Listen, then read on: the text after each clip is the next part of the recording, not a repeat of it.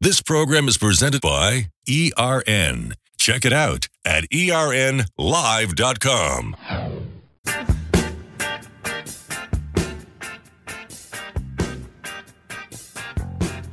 Welcome back to Street Rod and Custom Radio. I'm still with Tim, and Tim is the Director of Operations at Smokey's Dyno and Performance. So we're talking to him. You can go to SmokeysDyno.com. That's SmokeysDyno.com. And we were on break. I was talking to him, and my fuel injection on my 57. I mean, old school. I went to Jegs. I bought the biggest fuel pump, Mallory type pump they had. And a good friend of mine said, 60 PSI, is that your problem? And we got it down the low 40s. Why, if I go down below, right at 40 or below, why is that run better? You're putting less pressure because it's a return style. You're putting less pressure on injectors, and your injector latency and pulse timing is a little bit easier to handle. Okay. So there's little needle valves and needle bearings inside a injector, and if you put too much pressure on the backside of them, sometimes they'll want to overfire. You think of it like a garden hose or a coffee stirrer. Mm-hmm. You put the same amount of water in a coffee stirrer, it's going to want to come out a lot faster. Okay. Same idea with an injector. Okay. All right. Well, that's a good way of putting it. I just often think, and the technology's come so far. I'm amazed that, having a high 8-second car once in a lifetime ago for me. And then I'll never forget, I was at the local drag strip, and I watched a Civic come out and just busting the eights. I was like, what did I do? I thought maybe they ran an eighth mile. No, speaking on fuel injection and fuel pressure, you really want to blow your mind. Look up some of the new GM LT engines that run, internal engine are running 6,000 to 10,000 psi of fuel pressure. Oh, yeah. Why? They have because they're direct injected. Okay. And they have like when you're taking the heads off a new Corvette, C7 Corvette Z06, okay. They have a special fuel pressure release whole diagnostic thing that you have to go through because there's enough pressure in there. If you pop a fuel line and it still has that much pressure, it'll literally cut your hand off from fuel pressure. There's been guys at the factory that have been seriously hurt. So, it's crazy. I mean, you could cut steel. Yeah, 6,000 PSI they're running in the inside. They have a secondary pump that's actually inside the engine. Well, what about a car accident? I mean, if you wreck that car. Well, there's a lot of safety precautions, like fuel cutoffs and that kind of stuff. I would hope, my goodness, because if a guy's on a squad and he's trying to cut someone out of the car, in a bad wreck, and that thing squirts them. Yeah. Wow. Well, there those lines too. Those fuel lines inside it's almost like a spider assembly, like the old Vortec engines that had the spider assemblies for the injection. It kind of looks like that, but they have 8,000ths wall steel tubing. I mean, that's the kind of the size of line that you need to hold that pressure. So I saw your Lincoln online, and what is it? 62, 63? I can't tell. It's a 64. 64, okay. Well, I was close. But I mean, did you modernize it, or does it still have an old carburetor on it? No, it's still the original driveline. Mm-hmm. We took the engine and trans out, regasketed, just kind of freshened it up. Okay. We redid the convertible top, I don't know how much you know about the old Lincolns like that, but they were all 18,000 solenoids. Yeah, and all the hydraulic pumps and everything that moved that convertible top. Oh, that's crazy.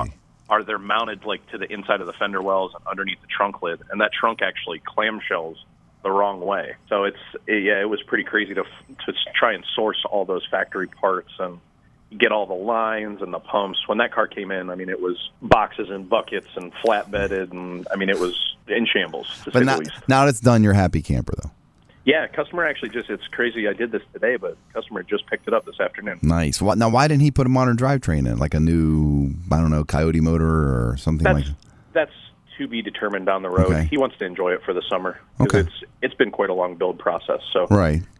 We had a discussion and sat down with him and said, why don't you take it, have fun with it for the summer, and come fall we'll talk about, swap options. And I mean, it's still got the original drum brakes all the way around. Oh, yeah, we got to get rid of those. Yep. It's funny, too. You get into those old cars, and right away, because it's been pounded in our head that drum brakes are bad, but we lived fine with drum brakes back in the day. Just the new ones are just a little bit more easy to use and more brake-friendly. Yeah. No. So on the Lincoln, what do you recommend? A guy at that level, you just sit down, and I guess, I'm assuming budget's probably not the question on that, because the car looks like a high-dollar build, but how do you coach him? I mean, do you feel him out? Do you say what he want? Like, if I came to you and say I had an old 70 Camaro, but I want to modernize it, And what's the first advice you would give me to do? First question out of my mouth is going to be, what's the purpose of this car? Is this is this something you're going to put your wife in and go get ice cream on Sunday? Is this going to be something that you want to occasionally put on the drag strip? Do you want to drive it to California and back on a vacation? Mm-hmm. Well, is this going to be in the summertime, nice weather only? Is it going to be an everyday car? What's the purpose behind the car?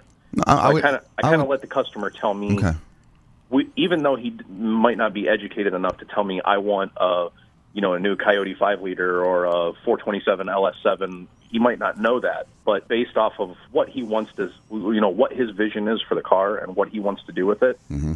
I can kind of get a little bit of a bearing.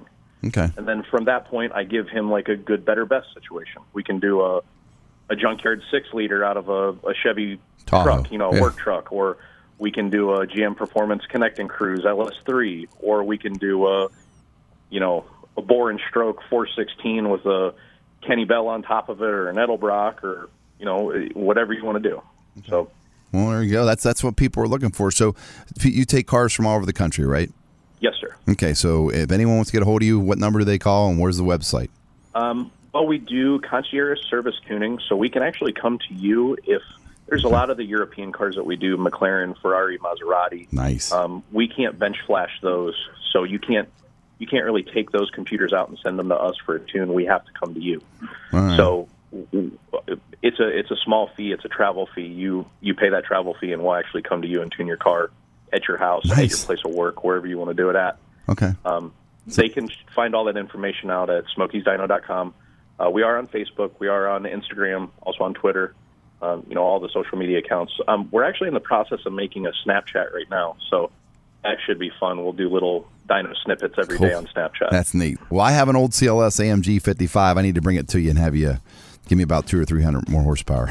We can do that. All right. All right, my brother. Well, thank you for your time, Tim. And Tim is the director of operations at Smokey Dyno and Performance, SmokeyDyno.com. I appreciate your time, and I am going to get a hold of you because I may just drop off at Benzo and pay you to make it go fast for me. All right. All right, buddy. Take care. You're tuned in to Street Rod and Custom Radio. We'll be right back after this.